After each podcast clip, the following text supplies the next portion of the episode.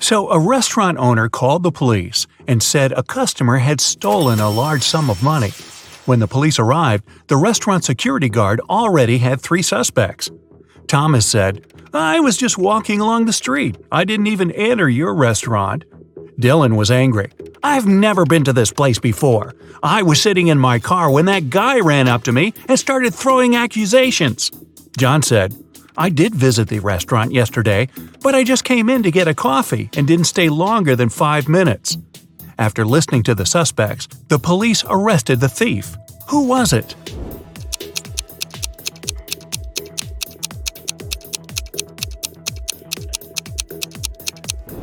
It was Dylan.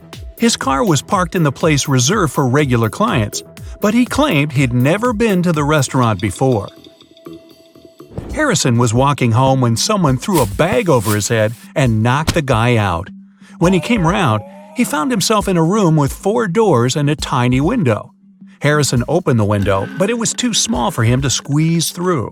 Suddenly, the guy spotted a piece of paper lying on the floor. It was a note that said, Only one door leads outside. The other three don't lead anywhere. You can try to open just one door, and only once. If you don't succeed, all of them will get locked forever. Harrison thought for a while and made the right choice. How did he figure it out?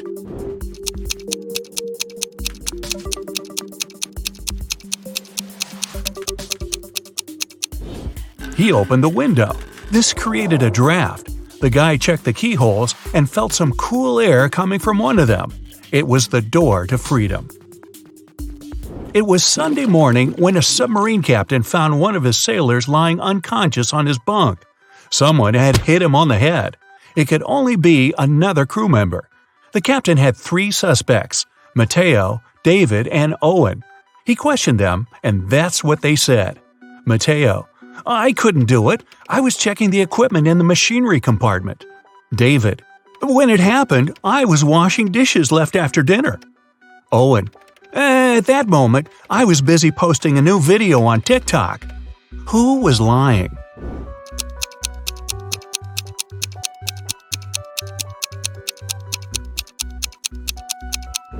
It was Owen. People can't use the internet for personal purposes on submarines. Leo studied art in college and rented an apartment together with his friend Andrew. Leo had bad eyesight and was wearing his glasses at all times. One day, Andrew didn't notice Leo's glasses and accidentally sat on them. They were beyond repair. Leo was so furious he shouted at his friend, and Andrew ran away. Leo called his girlfriend and asked her to give him a lift to the optician. He couldn't drive without his glasses. They were turning onto the main road when they spotted Andrew. He was lying in the bushes, unmoving. Leo immediately called the police and ambulance. Andrew was taken to a hospital, and a police officer started to question the witnesses. Leo told him, My girlfriend was behind the wheel when I spotted Andrew. We immediately stopped and called you. We didn't see anything suspicious. The police officer arrested Leo. Why?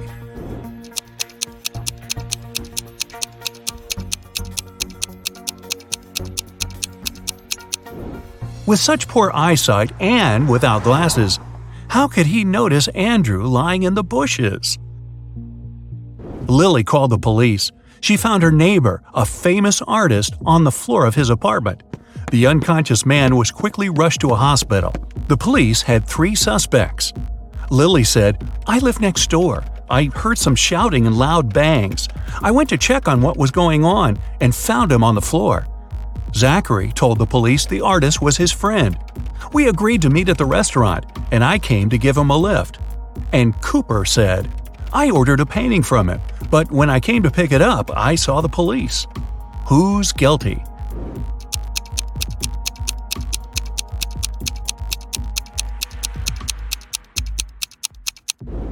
It's Zachary. If they agreed to meet at the restaurant, why did he come to the artist's apartment? You wake up locked in a room with no windows and just one automatic door. Above the door, there's a large screen.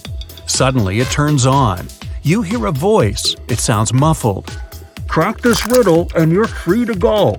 If not, the room will be filled with toxic gas in five minutes. After that, you see the riddle. What could it mean?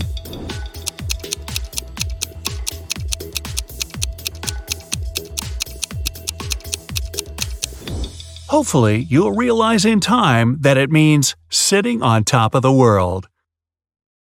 Look at these mirrors and say which one is magical.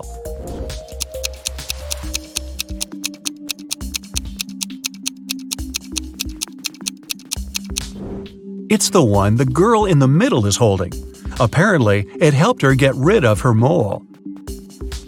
A businessman's about to go through a security check at the airport when he realizes someone's taken his luggage. Airport security officers have three suspects. Anna says she doesn't need someone's old bag. She has her own, thank you very much. Mike answers he's a light traveler and doesn't have luggage. He keeps everything in his backpack. James says he's been in a car accident recently. His arm's broken and he has a sprained ankle. He can hardly carry anything. In no time, the security officers arrest the thief. Can you figure out who it is?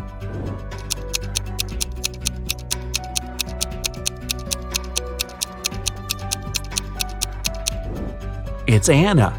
Nobody told her the bag was old. Several police officers are following a criminal. He hid in a random house. When the officers entered the building, they saw a costume party was going on and the criminal pretended to be one of the guests. The police looked at the people and soon figured out who the criminal was. How did they understand it?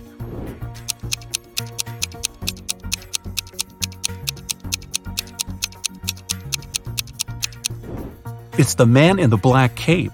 Unlike other partygoers, he seemed to throw on everything he had at hand Iron Man's helmet, Batman's cape, and Hulk's pants two young women disappeared one by one in a small town. The police found an envelope with a strange code in the first girl's apartment. In the second woman's house, they discovered another envelope, this time with a weird table. It was empty, but several squares were darker than the rest. The detective suspects the girl who will vanish next might be Madeline, Melanie, or Ariana. Can you figure out which one it'll be?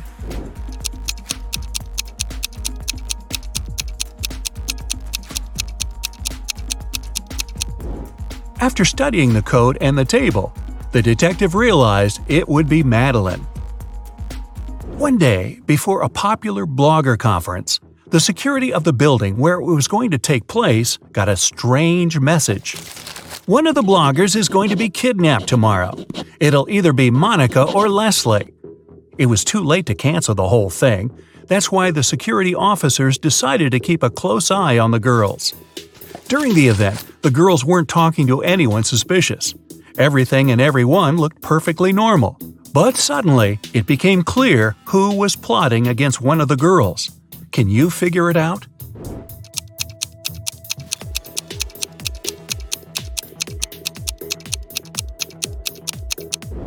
It was Monica.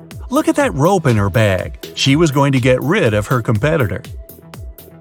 Aaron was preparing for his test for ages. He was sure his answers were correct and he'd get an A. But several days later, the teacher told the guy he wanted to talk to him. It turned out Aaron had made a tiny mistake and the professor couldn't give him the highest mark. But, the teacher said, if you manage to solve one riddle, I'll give you an A. Aaron wanted to have a good mark. Of course, he agreed.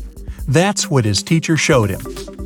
After thinking for several minutes, Aaron answered, and it was correct. What did he say?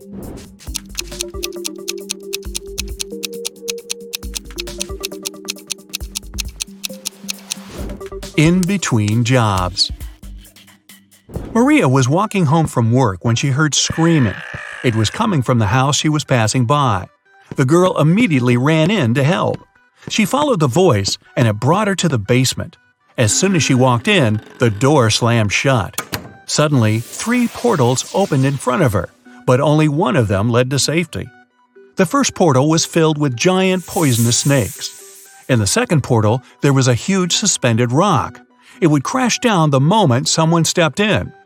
In the third portal, five hungry crocodiles were waiting for Maria. Luckily, the girl chose the safe portal and managed to escape. Which portal was it?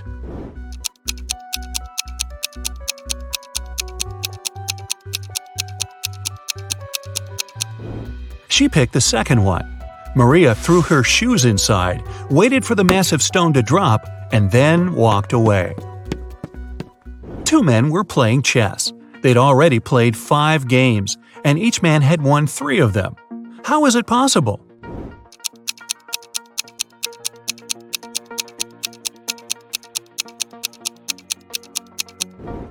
The men were playing with different opponents, not with each other. Sarah and Liam had a son named Oliver. On Saturday, the couple went out for dinner and left Oliver at home. When they returned, the boy was nowhere to be found. The anxious parents called the police. A detective arrived and questioned everyone in the house. The babysitter said she'd been packing Oliver's school bag for the next day. The maid said she'd spent the whole evening cleaning the kitchen. And the cook said he had been preparing food for the next day. He was listening to music and didn't hear anything. The police immediately knew who was lying. And what about you?